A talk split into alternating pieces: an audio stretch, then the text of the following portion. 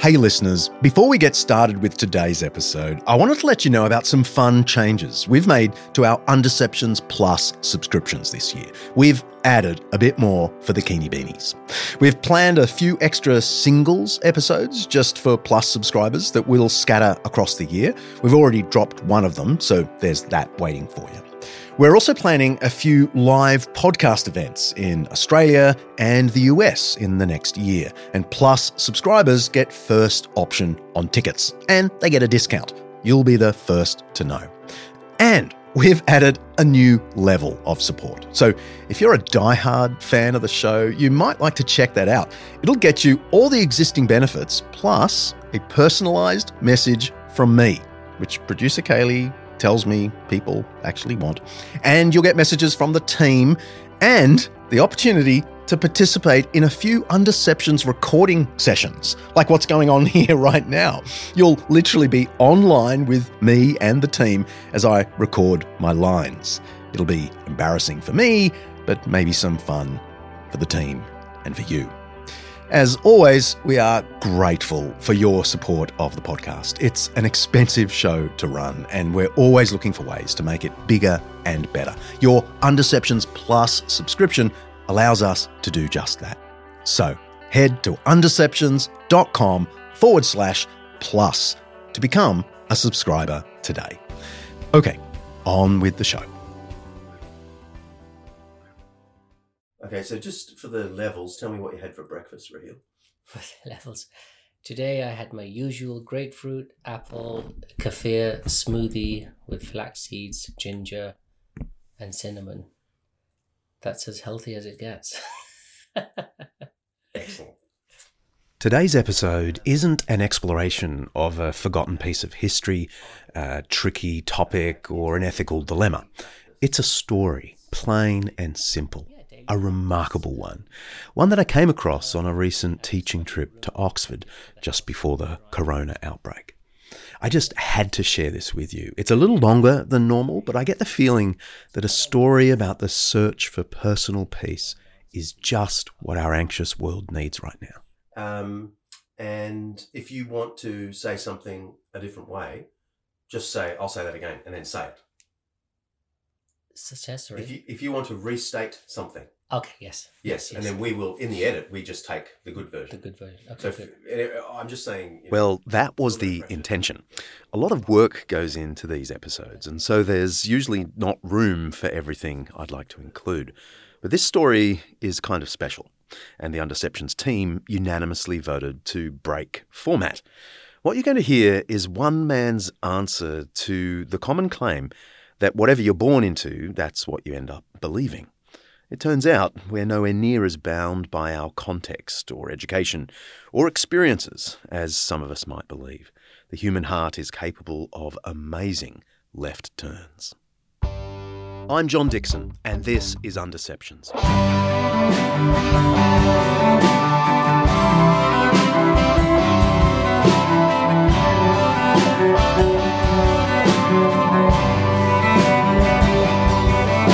This episode is brought to you by Zondervan Academic's new book, Tactics, by Greg Koukl. Each week, Undeceptions explores some aspect of life, faith, history, culture, or ethics that's either much misunderstood or mostly forgotten. With the help of people who know what they're talking about, we'll be trying to undeceive ourselves and let the truth out.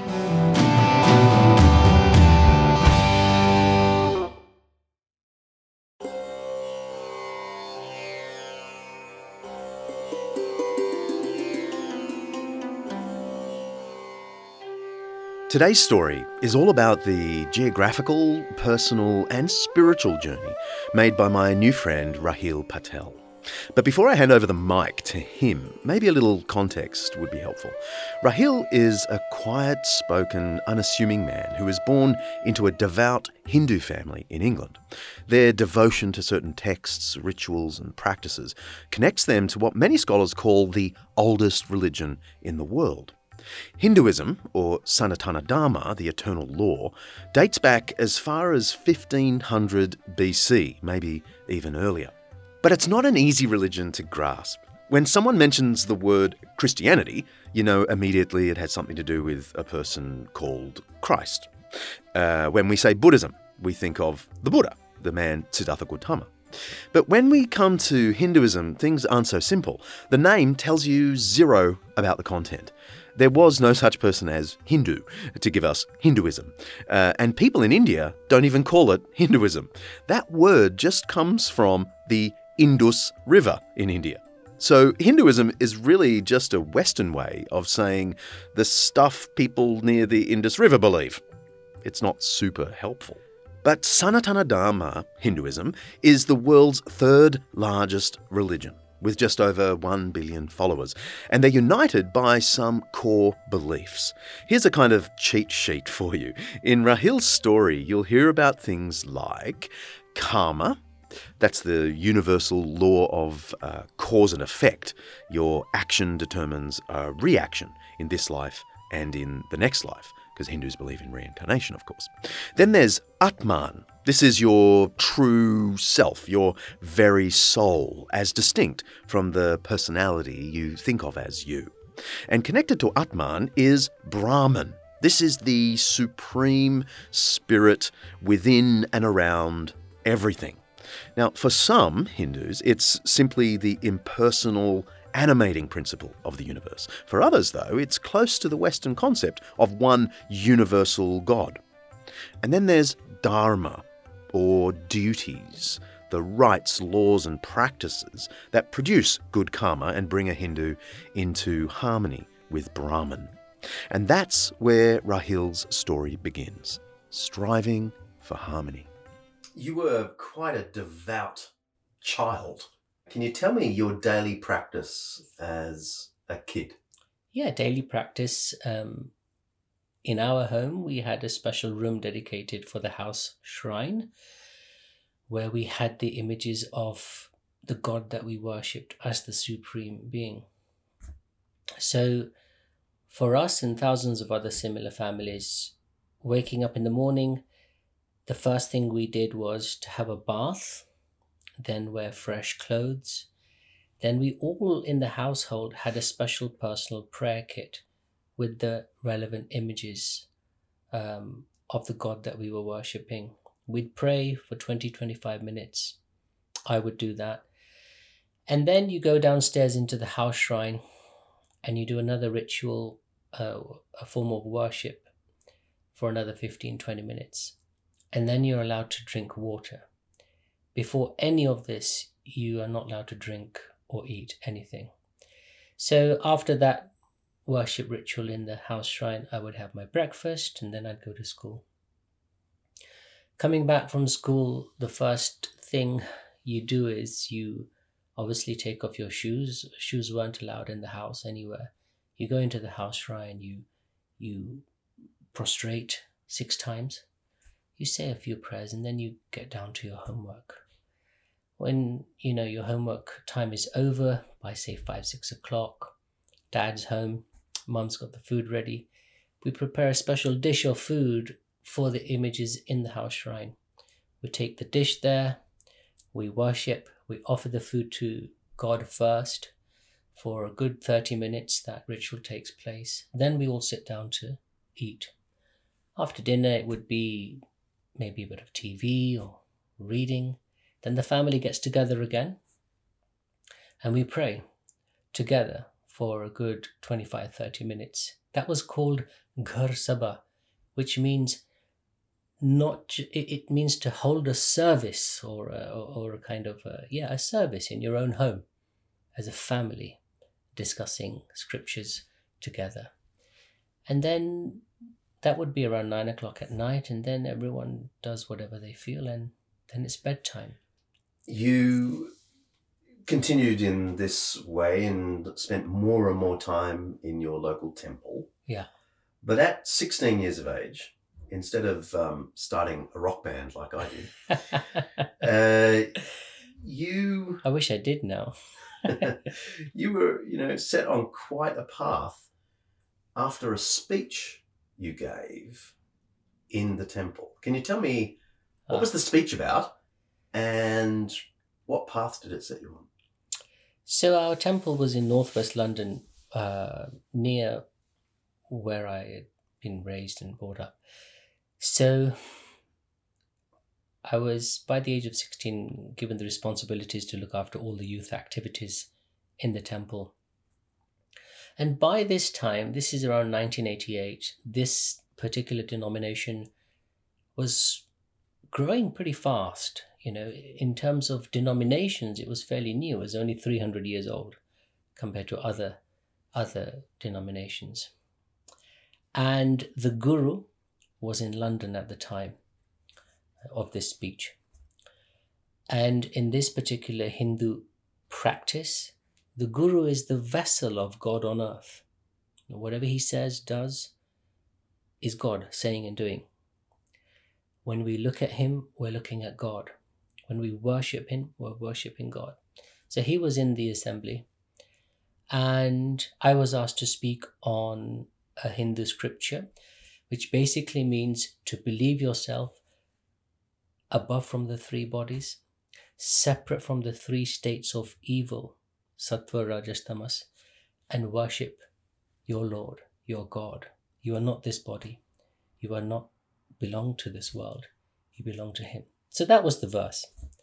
And I extrapolated on that for 20 minutes. There were quite a, there were about 3,000 people in the congregation and he was very happy. He was over the moon, which was a surprise to me. I went and bowed and took his blessings, and I still remember this vividly. He said, You spoke very, very well, and you have a good gift. You should become a priest. A swami is the real name. Uh, it's, it's a monastic uh, lifestyle, yet with a very evangelistic um, approach or practice? Immediately I said yes, John, because that's God telling me. Mm.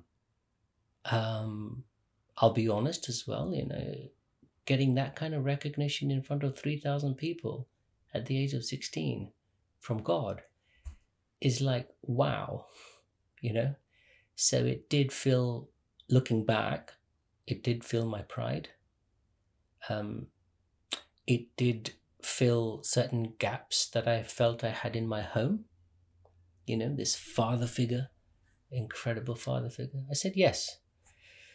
And that that moment was very mystical because he had a very mystical ambience about him. He was very prophetic. He was very charismatic. He was a great listener.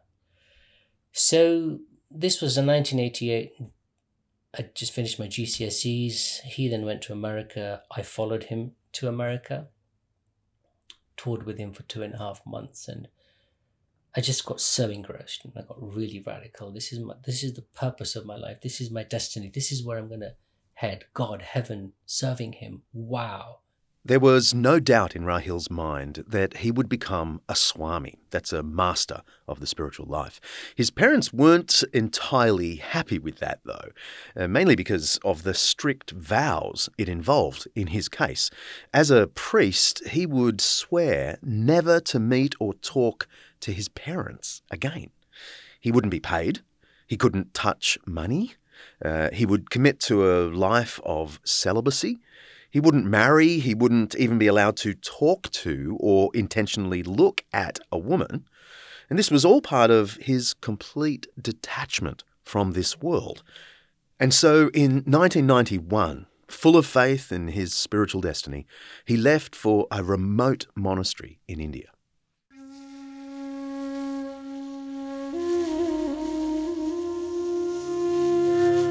So you went to Gujarat Gujarat, yes, northwest. To the, uh, the desert. To area. the desert area. and did training to become a priest. Can you tell me about the regime? Oh, it's tough, very vigorous. So you wake up at 4.30 every morning. Uh, latest quarter to five. Uh, unless you're sick, you always have a cold water bath. You don't give your body the comfort of warm, comfortable water. You have that practice. You always have a bath with your robes on. you never take your robes off. You're never allowed to show that body. Then you sit down in your personal prayers for a good 45 minutes. Uh, once the prayers are done, everybody on the campus, uh, at the time there were 150 of us, we get together in the main temple in the center and we worship together at six o'clock in the morning. And so that continues for about half an hour, 6.30. Then everyone's given chores to do. You sweep the grounds, or you clean the toilets, or you help make garlands for the images, or you help in the kitchen. That rota changes every 14 days. You do chores. Then 7:30, everyone has breakfast together. 8:30, 8:15 rather, the first sermon starts in the morning. This is of the main scripture, the Vachanamrit scripture. You take notes in that because every 14 days there's a three hour paper on all 14 sermons. And you are expected to score above 91% in that. From 9 o'clock, your classes start until, and your studies end at 7 at around 7 o'clock at night. Your classes, sorry, finish at 7 o'clock at night, but your studies continue till around 11 pm. So, what happens in the day? Different philosophies of the Hindu canvas. You study them in depth. The main scriptures, Ramayana, Mahabharata, Gita, you study. But then, in more depth, this particular denomination and its scriptures were studied in, in, in much more depth. You have breaks throughout the day. You have a three more worship uh, gatherings to go to in the main temple as well. You have lunch, obviously. There is time for a nice afternoon one hour nap. You do have to do either yoga or any normal conventional exercise, so you fit half an hour, 45 of that into your day. And so that's that's the usual typical day. And how long are you doing this for? Uh, over how many months? Six years. years. Hmm. Six years is your basic. Mm-hmm. Um, and then you also have the fasting in that you do five fasts a month minimum, which is 36 hours without food and water. And in that heat, I remember once, John, I was up and I was walking up to the temple steps. It was six o'clock in the morning. It was so hot 42 Celsius. I had fasted the night before. I was in tears. Everything gets dry in your body, and everything is dry. And and the ground there, there's no carpet. Everything heats up in the summer. So when you're sleeping on the floor, you only have a bedding three, four inches thick. The heat goes, the heat of the tiles goes right through the bedding and it, and it doubles the heat. And you know, there were 15 of us from England and America in the whole batch. Um, so we struggle more than the average average person there. You become a priest, 1995, is that? 95, I was ordained. What did you do then? What What is the role of a priest, or what was your role as a priest? So my role, different people are given different roles based on their giftings. My role was I spent a couple of years in Mumbai, uh, looking after youth activities. But then in 1997, more importantly, I was given the role of Europe and Russia uh, to evangelize, set up temples, build the congregation, raise funds for more activities. Hinduism had experienced some success in the West, in America, the UK, and Australia. But Europe was different. It was kind of barren territory. In fact, uh, similar to the way Christianity has struggled in Europe. I mean, since the 18th century, much of Europe has been stridently secularist, preferring to exclude any kind of spirituality from the public square. So Rahil had a huge task building the Hindu faith from the ground up. You find one person, you find one family who's really dedicated, very loyal. Until there isn't one of those, you don't even bother going to a city. Now, we did go to some cities where there was no one and there was some guy who might just want to host you and do a big assembly. That was fine, but that wasn't really our priority because we knew that once we left, no one's going to continue the work. So you find one family. And then you really invest and I think this is what's really powerful is when we had a congregation we wouldn't just give a sermon and a speech or a lecture. We were very involved in their lives. We'd go to their homes. We'd listen to their problems. We'd connect them with other people who had businesses if they needed help in that area. We'd connect them if they needed a job. We, we, we'd be so involved in day to day and we would sit there and spend time with them and eat with them. This was the most important thing taught in the monastery that eating with your disciples and followers is more important than your fancy sermon. So every center, all 9,000 centers across the globe, every Saturday, every Sunday, it was a principle. There's food for everyone supplied by the temple and center, abundant. And the principle was there should be food left over. There should never be food, you know, you know, not enough food. So that's a way of also connecting and bringing people together. And this, this, it's weird eating with people isn't really written down in any spiritual book, but it has a very deep spiritual dimension, and we had a strong belief in that.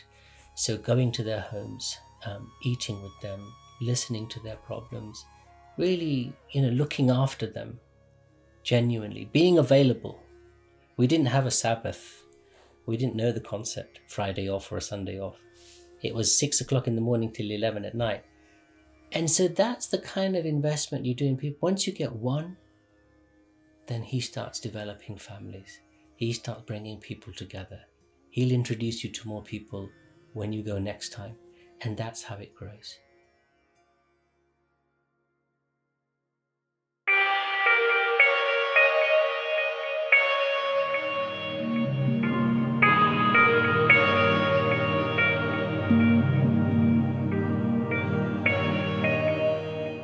It's important to understand, though, that Hinduism isn't just offering people a lifestyle, it's actually about escape.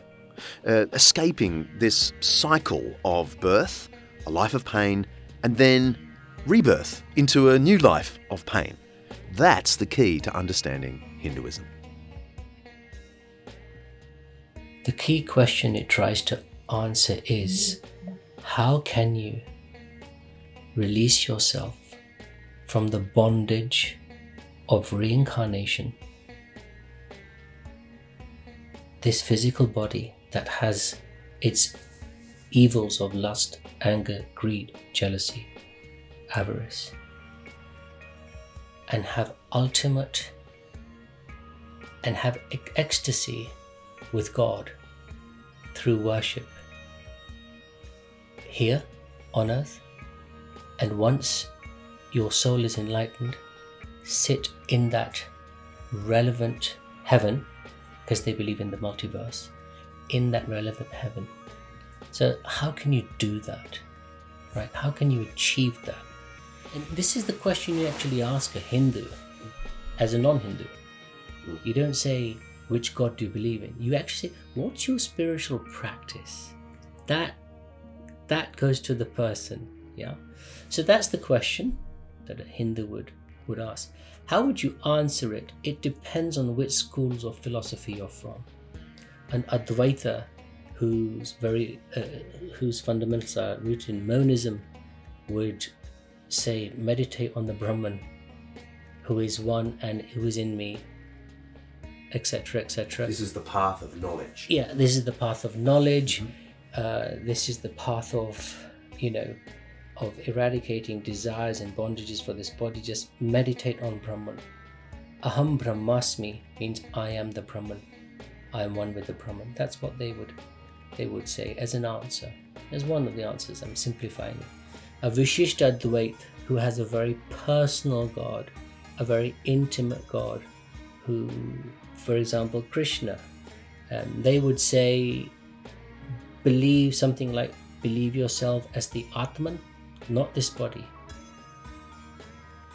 Delve deep into that belief on a daily basis. Practice that belief that you are the Atman, not this body, and offer worship to Krishna as your personal God.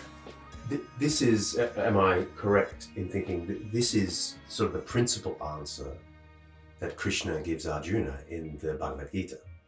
Yeah, So it's bhakti, right? Bhakti. The Bhagavad Gita is perhaps the most popular portion of the Hindu scriptures. It's a poetic conversation between Prince Arjuna, an ancient clan leader, and his charioteer and advisor, who turns out to be the god Krishna. Krishna reveals to Prince Arjuna the three ways of liberation from this world. One is the path of deeds. That's doing enough good in life that you improve your station in the next life. Uh, one is the path of knowledge, which basically involves study, meditation, and ascetic practices.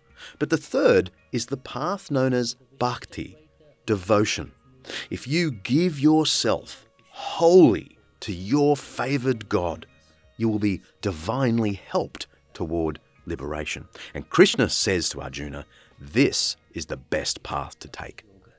So you're saved through devotion. through devotion through devotion and the claim is that karma is eradicated the more you do devotion.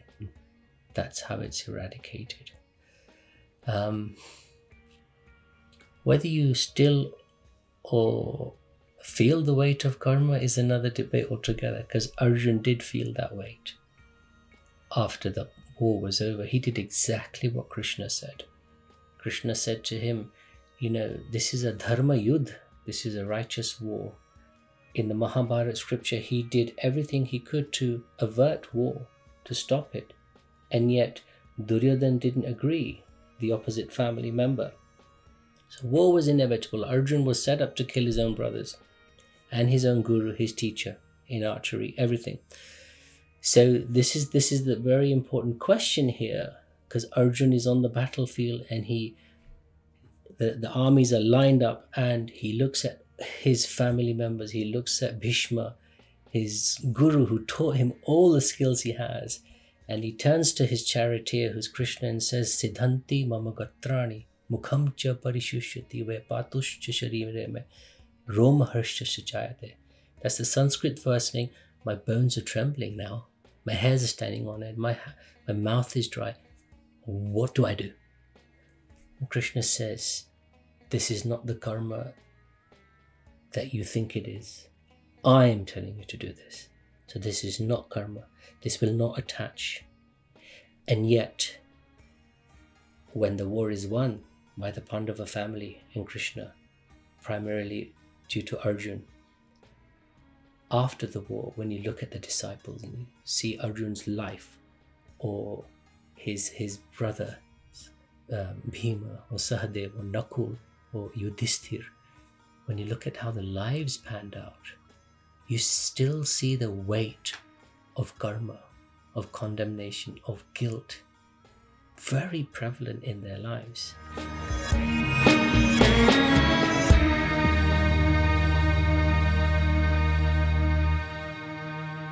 Guilt is part of the human condition, it seems.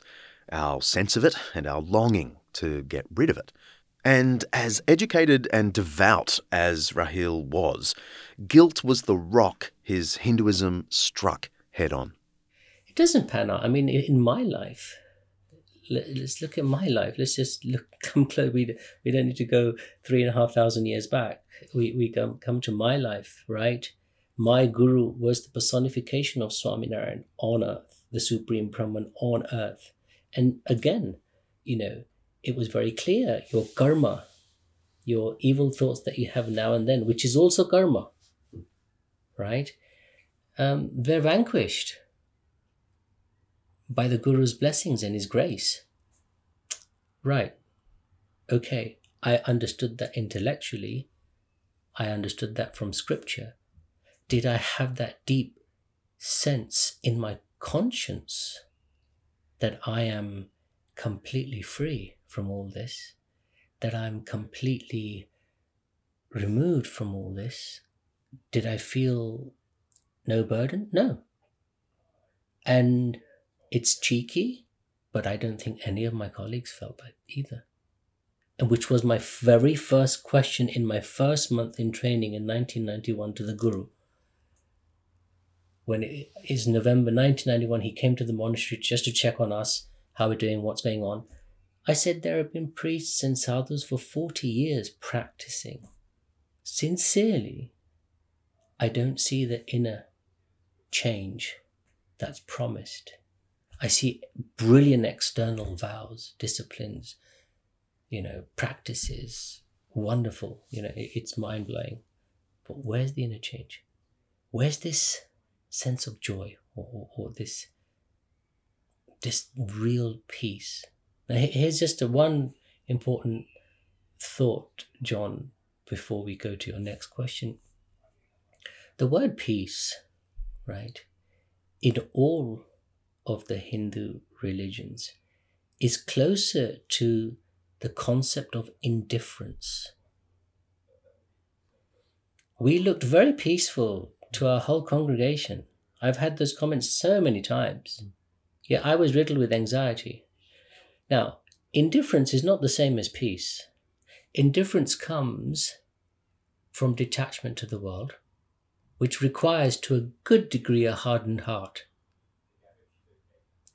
But on the face, it looks very spiritual. It looks very calm. Things don't bother you. Things don't trouble you. Things don't affect you. You know how to create an equilibrium state in your mind through it, through that detachment practice. In that worldview, there has to be certain circumstances for you to have that sense of peace.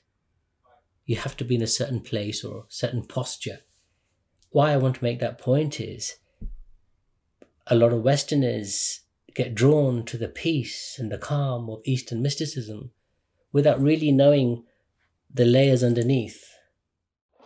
So, what happens when someone as deeply committed to Hinduism as Rahil can't find the peace he hoped for and begins to doubt the very structure of his faith? That's where we go after the break.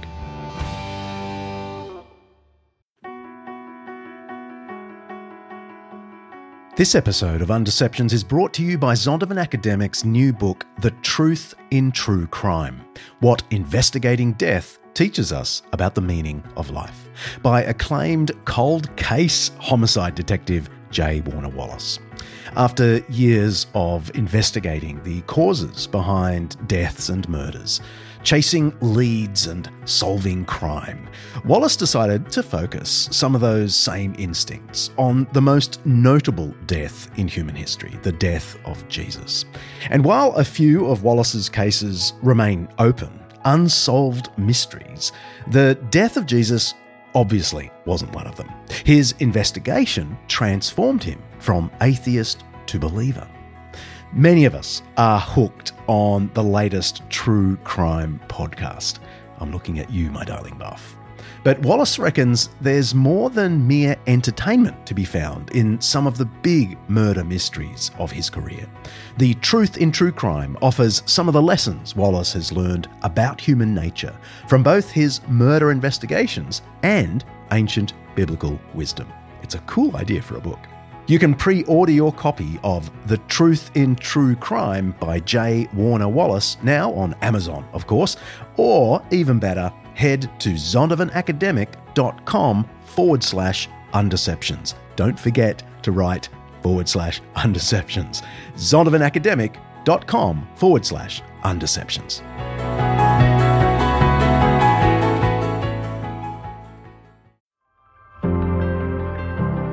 In the Democratic Republic of Congo, corruption and conflict have plagued communities like Kindu for decades, and access to quality education as a result is scarce.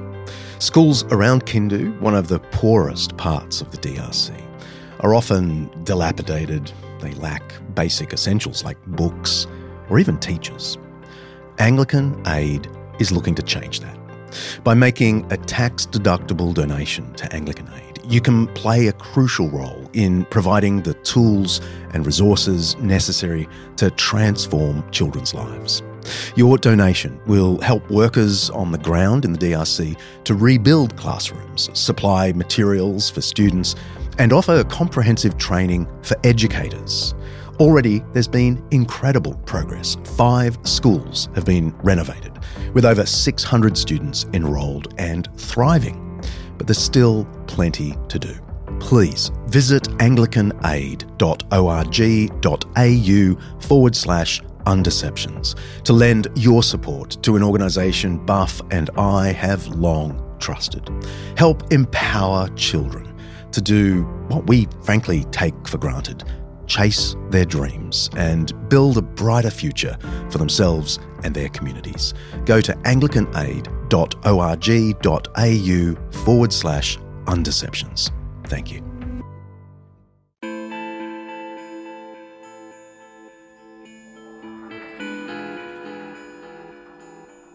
You started to have lots of doubts and questions, Yeah. and these uh, did they get you into trouble? They got me into trouble. My doubts. I believe I was very free with the Guru. I was one of his really favorite disciples. He had 800 at the time. I was one of the youngest. I never had to go through the hierarchy to reach him.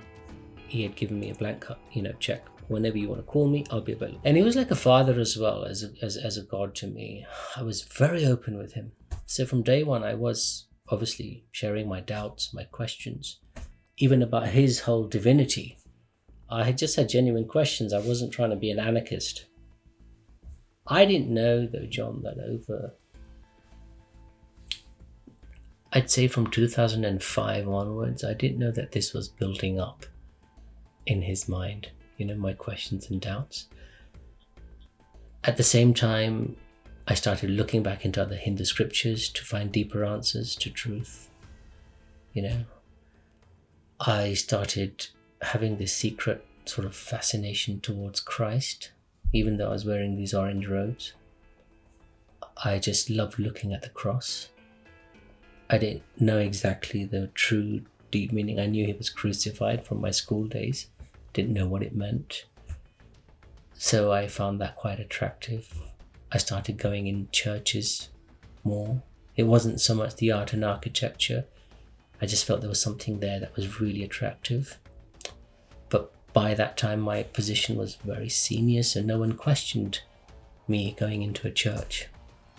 If anyone did, I said, I'm just learning from the Christians, just want to see what they're doing, how they operate, how they manage, how they evangelize. That's what I said. People bought that. But as I traveled more and more and I met people outside of the fold, my view of God started to change. In that, I started believing Him to be much bigger, more diverse, more beautiful, um, a borderless kind of God, not tied into a guru or an image in a temple. And so, in a very subtle way, I used to bring these into my speeches.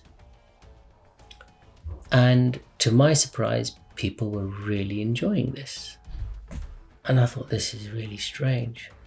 In Orlando, 2007, the National Convention, I was giving a keynote speech for 10 minutes. I read a Hindu verse and I gave an interpretation entirely from my own experiences of what I was seeing throughout my travels. John, the whole, the whole crowd, there were 8,000, they stood up, st- started clapping. It was the most bizarre thing. I, I remember I sat down next to my friend he's a priest as well uh, as from England, a dentist. He says, Wow, how do you interpret that verse like that? I found it fascinating. I didn't sell him. I said, Well, only if you knew. It had nothing to do with Hindu scripture.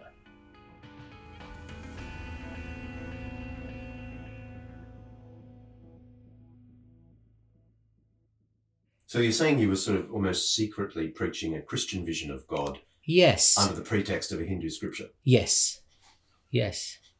Which was quite cheeky. Come on, you got into trouble eventually for doing that, did you not? I, I did get into trouble. I, I didn't know it was all building up in the background. No one was telling me.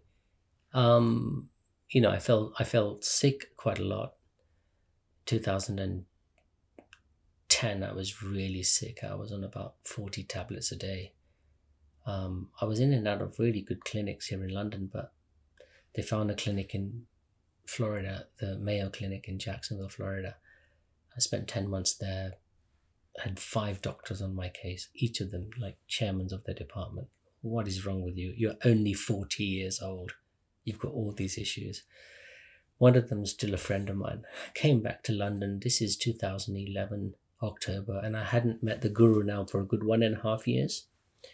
So I thought, let's go and see him. Even though I had all this baggage of doubts and whatever, he still my father, and I'm, I'm still in this now. You know, it's 19, 20 years now. Just go with it. Um, go and see him in Bombay, and I landed in Bombay, and someone, as I approached the temple, a friend of mine, a priest, he said, "Look, just just be careful. There's there's a there's a plot against you. You know, there's there's some whispers going on about you." So "No one's told me this. You know, I wasn't that naive. I would know." Um, he said, "Look, before you go and see Guruji, just remember, just submit to whatever he says." So anyway, I went into the room. I said, well, "This is what I thought, John." I said, "Well, he's always had my back. I'll meet him personally, which I always have the chance to do. I'll tell him whatever he feels wrong, and I'll handle the rest of the seniors after that." But when I walked into the room, a whole group of very senior, like like the cardinals, they all walked in with me, and the issue was my theology. It was my preaching, it was my speaking. And so he said, Look, I'm keeping you now in a village in India.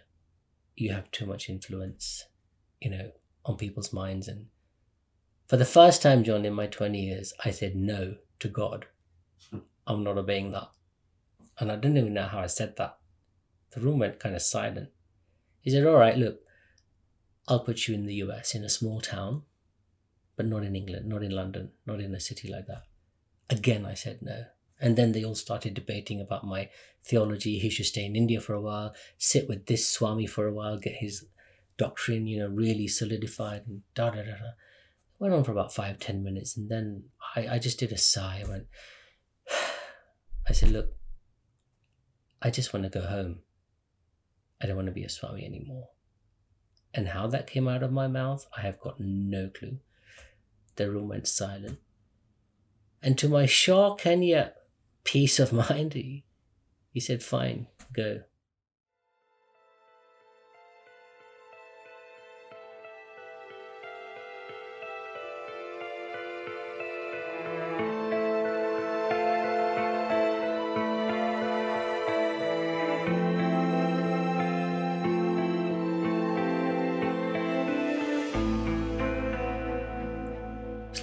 After 20 years, it was, was that it? Like, go. There was nothing in Europe. Like, I built 500 people there. You've got temples now in Antwerp, Paris, Lisbon. You've got 18 centers. Is that it? Just go. I like it. John, my mind just froze. He said, on two conditions don't talk to anyone that you know in the organization and never give a speech again in your life. I said, fine. Because I didn't believe anything I was speaking anyway. I used to say that to people on the mic. I didn't say that, sorry. I said, please don't record this sermon. They thought I was being humble. I was saying that because I don't believe it.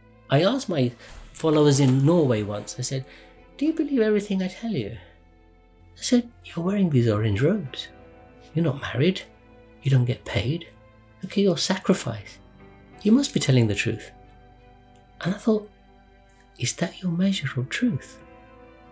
You know, I thought, how easy is it to control thousands of people by giving such a holy appearance, you know? So I said, fine, I, I won't speak. And then that night they gave me two pairs of trousers, two shirts. They took everything that was orange um, back, which is the, tr- the tradition or the norm my parents were told that he's coming back. Um, where do I go? Because they had now moved to Dubai. Where do I go in London? So one friend put me up in his hotel in London. He said, Come and stay here. I won't tell anyone that you're here. And let's find a job for you, you know, at the age of 40. So I landed in London in December 27th 2011. Went straight to South Kensington where his hotel was. And I had given up my search for God and everything that I had started out when I was 14, 15, 16. Disappointed because I, I did a lot John, you know, I did a 2,000 mile pilgrimage across India. I climbed Mount Girnar three times. That's 10,000 steps offered worship to the shrine of Dattatreya. I read all these books Aurobindo's Transcendental Mind, Vivekananda's works, and meditation, this, that practice. I said, forget it. So I really disappointed. I came back peaceful that I had left, chapter closed, but disappointed with like this whole God thing.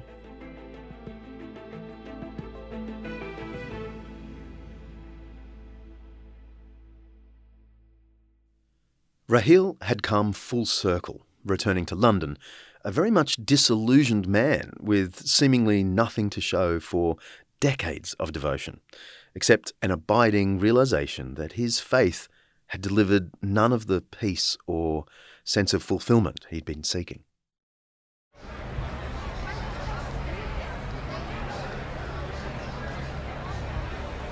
Mid Jan uh, 2012, I was walking to South Kensington Station, which is in the in, in, in the city of London. And I was just focused going. And I remember I was crossing Bute Street. I was just looking at the station, and my head literally turned 90 degrees. And I saw this beautiful church down this quiet road.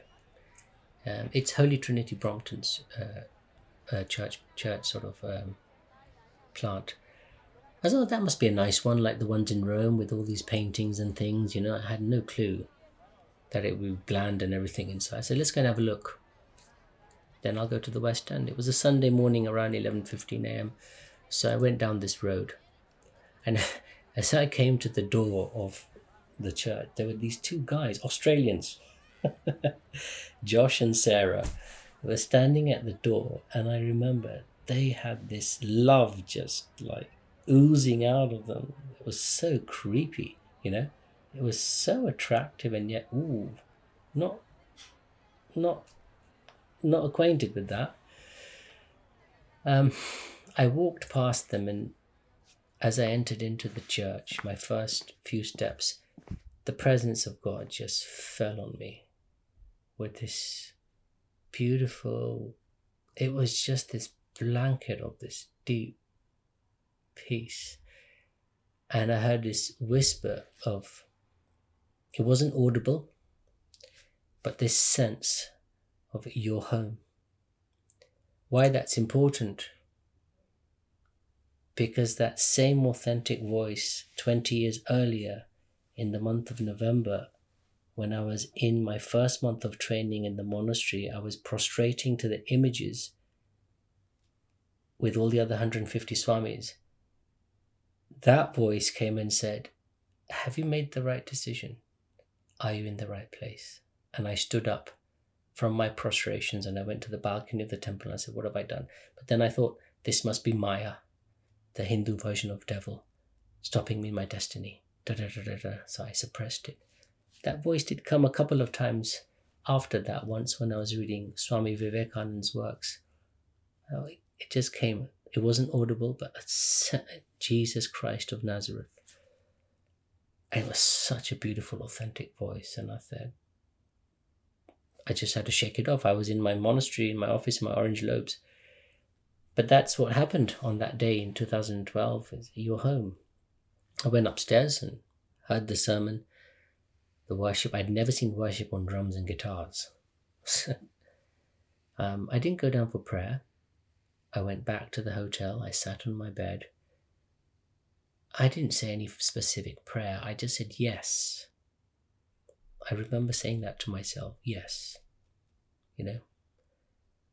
Which for me was fascinating because to convince me when I was a priest about anything wasn't that easy.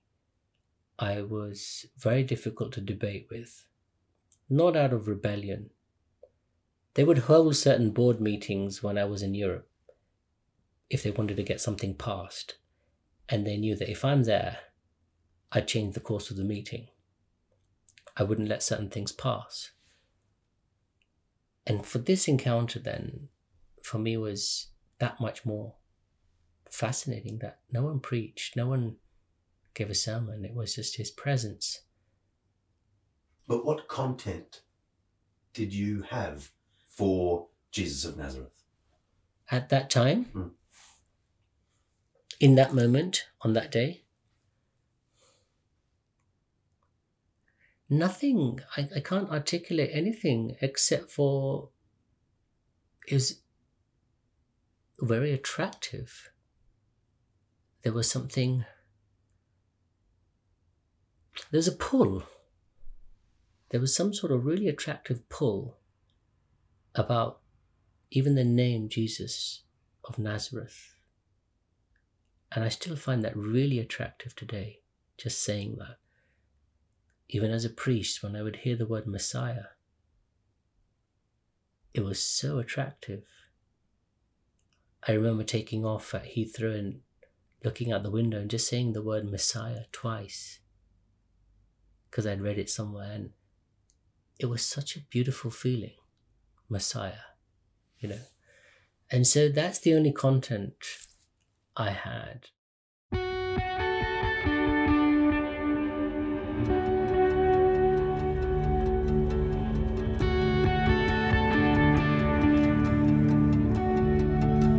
It wasn't a simple journey from there for Rahil. And if you want more details than we can cram into this episode, he's actually written about his spiritual journey toward Christianity in a book beautifully titled Found by Love. And we'll put a link in the show notes. Investigating his doubts, following that voice that spoke to him, has resulted in many professional and personal losses. But Rahil can only talk of the gains he's made. You know, it's huge. Only one who's pursued karma would know the difference between karma and grace. You're standing there and you haven't got a clue what's going on, and the presence of God just comes and sits and does communion with your own spirit. That's mind blowing. Does this change feel like a cultural betrayal? Obviously, you had Hindu uh, friends and family who just see this as a betrayal of all that you are, and I, I can imagine that it would affect you, and you would somehow feel psychologically treacherous. Um, that particular organization and the people within it, my good guess is because I had no contact, my good guess is that they all felt a deep betrayal. I also felt huge rejection, if that makes sense, and abandonment, okay? This was the deep feeling in me for a good two years until God started healing me and taking me on the journey of rejection and feeling treacherous, you know, and, and feeling like a backstabber. So I don't feel that now. I don't feel treacherous. I don't feel. I don't feel any of that. You know, I, I'm completely free of that. From their point of view, I do get some beautiful messages from them now. Some of them have read my book. Um, some really beautiful, kind messages. Really happy for you. We miss you. Um, you were very different. You know, I'd love to see you some stage. A couple of the people have met me. Um, I've heard that some of the priests have read my book. They found it very honoring, which was a testimony to what Jesus has done in my heart in terms of forgiveness. Because I journeyed through a lot of that, and I still am. Culturally, I don't feel I have to be a Westerner to worship Jesus. But because of where I ended, up geographically, I'm not usually worshipping with a lot of Asian Indians. But the kind of people God put me with in the very beginning were very much of that sort of posture of worship. You know, if, if, if, I, if I want to say that. I do miss things about the culture of that life. I do miss the sense of community. You know, it wasn't something you did on a Tuesday or a Sunday lunchtime, it was a way of life. I'd say, in if I was still in those clothes and still in that time, disciplines. daily spiritual practices, a lack of. I wouldn't use the words, but I'd, I'd say something along the lines of cheap grace. I did say to my guru once in a small village we were there in Meadow, I said, These Christians have got some good things. He said, Yeah, they may be good at administration and management and all those kind of things, but there's nothing else in their character. I would say the main thing is lacking disciplines. Um, and, and somehow I still feel that today. And discipline, I think, in a lot of Western culture is misconstrued as punishment. Discipline can come out of religion, but it can also come out of romance. You know, when you're in love with someone. Which brings me to my final point, and I think the devotion side of Christianity, if I were standing in those robes 10 years ago, the whole devotion side is very shallow or lacking. Culturally, when I go to certain churches in America or India, which are predominantly Indian people, they still take off their shoes when they go in the church. They still have their instruments, Indian instruments. They sing liturgy with, with the Sanskrit intonations. I've seen all that. So I don't feel I have to let go of a culture, but that's the sort of thing I miss. I do miss some of those people. I do. My brother's still there. I'm not allowed to talk to him. So there are some it's something like you said in class john you know and this is really you said it beautifully and, and this is how i sort of say it there are other faiths and cultures that have kingdom truths that are not always in the church but they are from christ you know Can I ask you a final double barreled question? if i've not bored you enough so far No. Here's my double barrel question. Can you help my listeners, mo- most of whom um, are not believers, okay describe the most attractive thing about Hinduism mm-hmm. for a believing Hindu? And then I want you to tell me the most attractive thing about Christ for you now. Mhm. The most attractive thing for a Hindu believer is a deep sense of belonging to a community, to a group of people who are practicing worshipping, doing life together. I think that's the most attractive thing. I will say they may not see it as that until they're removed from it, but because it's so intrinsic, the attraction is fulfilled. I'd say a deep sense of belonging. In Christ, right now, the most attractive thing is encountering the tangible, available presence of God through Christ. That deep joy, that peace, that love that nourishes not just your these aren't just words. I'm not just saying words because i because i've done eastern practice. The presence of god satisfies every part of your being and that's available every single day throughout the day.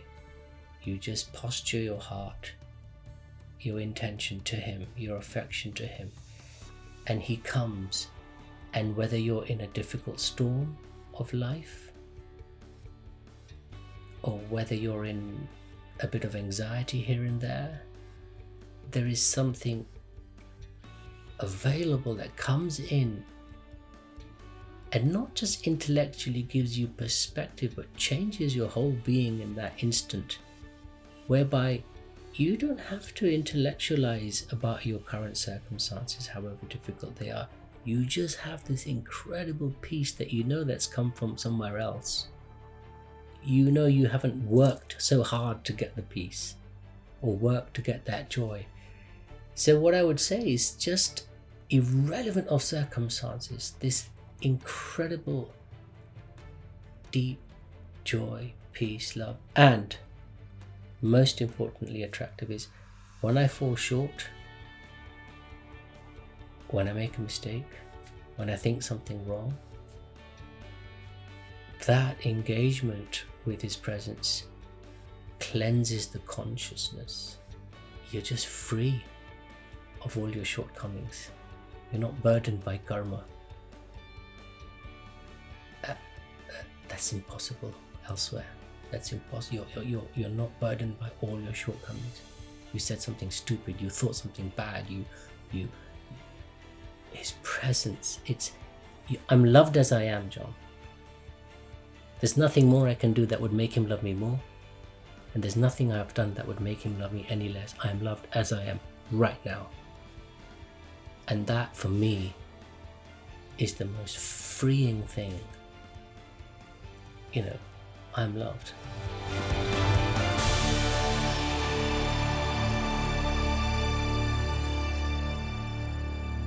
Hey, thanks for indulging us as we set aside the usual Undeceptions format this week. I hope you enjoyed hearing Rahil's story as much as I did.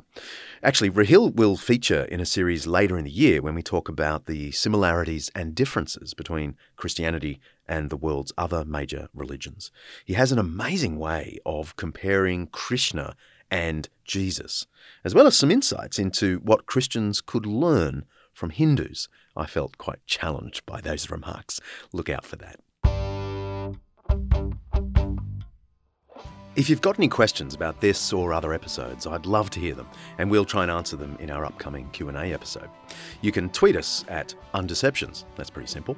Uh, send us a regular old email at questions at undeceptions.com, or if you're brave, uh, record your question for the show by heading to undeceptions.com and pressing the little button that says, you know, record your comment or something like that. We'd love to hear our listeners. And while you're there, check out everything related to this episode and sign up for the Undeceptions newsletter to get access to bonus content and plenty more from each episode. And while I've got you, let me give a quick shout out to a sister podcast on the Eternity Podcast Network. That's Salt with Jenny Salt. If you like the Conversation Hour on the ABC, and there are plenty of others on the BBC and NPR, then you'll love Salt. Great in depth interviews about people whose lives have been transformed by spiritual connections.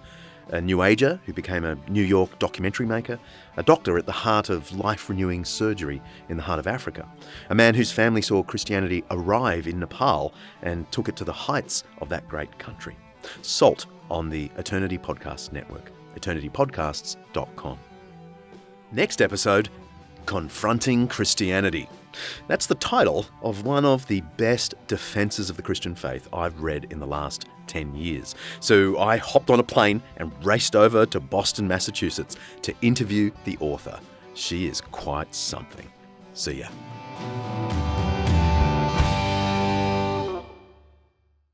Undeceptions is hosted by me, John Dickson, directed and produced by Mark Hadley, who normally provides me with lollies but hasn't today. Our consulting producer is Kaylee Payne. Our theme song is by Bach, arranged by me and played by the fabulous Undeceptions Band. Editing is by Bryce McClellan. Head to undeceptions.com. You'll find show notes and other related stuff for our episodes. Over the coming weeks, we're transforming the undeceptions.com website into a whole library of audio, video, and printable material. Lots of different stuff from different communicators designed to undeceive and let the truth out.